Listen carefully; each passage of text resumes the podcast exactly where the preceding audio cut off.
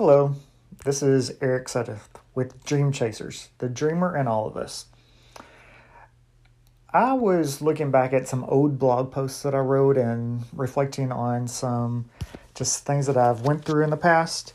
And I came across a blog post where I had spent a week on my vacation. It was probably during COVID since I wasn't allowed to travel back then and I had spent the first part of the week editing a book or writing a book or doing something when I got a text from a friend, a fellow dreamer, about lunch. So I immediately jumped at it. There is something so refreshing to talk openly about dreams or your passions or ideas or thoughts with a, another dreamer. They don't look at you, they don't judge. So often, whenever I talk to other people that may not be as passionate as I am on some ideas, you get that deer in the headlight look. But whenever I talk to a fellow dreamer, I get that aha look like, wow, I know exactly what you're talking about. So I remember this conversation this time that I had with this fellow dreamer.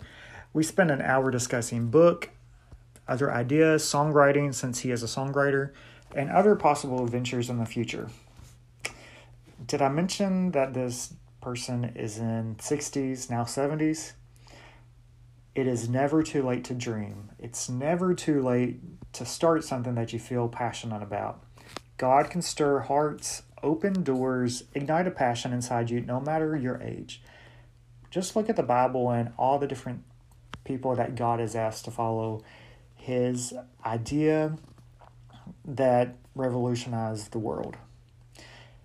You just have to be foolish enough to follow.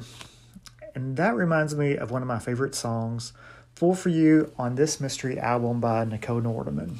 The chorus says, I would be a fool for you, all because you asked me to. A simpleton who's seemingly naive, I do believe you came and made yourself a fool for me. So maybe we all need to be a little foolish. Maybe we all need to get a little crazy sometimes because mediocrity is often overlooked. But you can never overlook crazy. Yeah, you know some people who, when they're crazy, you just cannot overlook on family members, friends. Maybe sometimes in a bad way, they may stick out. They might be a sore thumb. I'm not saying be like that. I'm just saying that sometimes just doing not the norm may cause people to look at you. My truest character is an introvert who hates attention. I'm a wallflower by nature. In a room of a hundred people, I will be hidden somewhere sitting along the edges. But when I feel passionate about something, I don't mind getting a little attention because ultimately I'm not trying to bring attention to me and myself, but I hope it comes off as bringing the spotlight more on God. I hope that when people see my books, they don't think, oh man, Eric is cocky. But I hope they, if they do ever read the, ba- the book, they read them and they see the faith written through the pages. And I hope when people see my blog posts, they don't think, there he goes again. But I hope they read them and feel inspired by the words given to me by the one that inspires me. And I'm trying this whole ball, uh, this whole um, podcast thing maybe not successfully, but hopefully when people listen, they do not once again just see someone who's trying to gain attention just for their own self.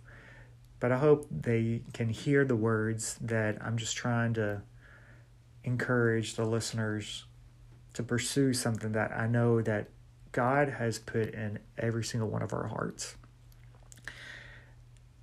I hope when people see my crazy side, they wonder. I hope they think. I hope they consider what does he have that I'm missing? And then I hope they ask. Ask those questions to me. And then I hope I'm brave enough to share. One of my favorite verses, it says, Always be prepared to give an answer to everyone who asks you to give the reason for the hope that you have. But we're supposed to do it with gentleness and respect. So I hope when someone asks me, Why do I write? Why do I do these things? I hope I cannot just say the cliched answer that, oh, I like to write and, oh, these story ideas. But I hope somewhere in that conversation it can point to God. I hope that even though I'm a simpleton who's seemingly naive, I do believe you came and made us yourself a fool for me. I hope that's just what my life shows. So, peace and tidings, good blessings to you all. And just keep on dreaming, keep on chasing after your idea. If God has given it to you, it's not fruitless. Something will eventually come out of it. I guarantee it. Thanks.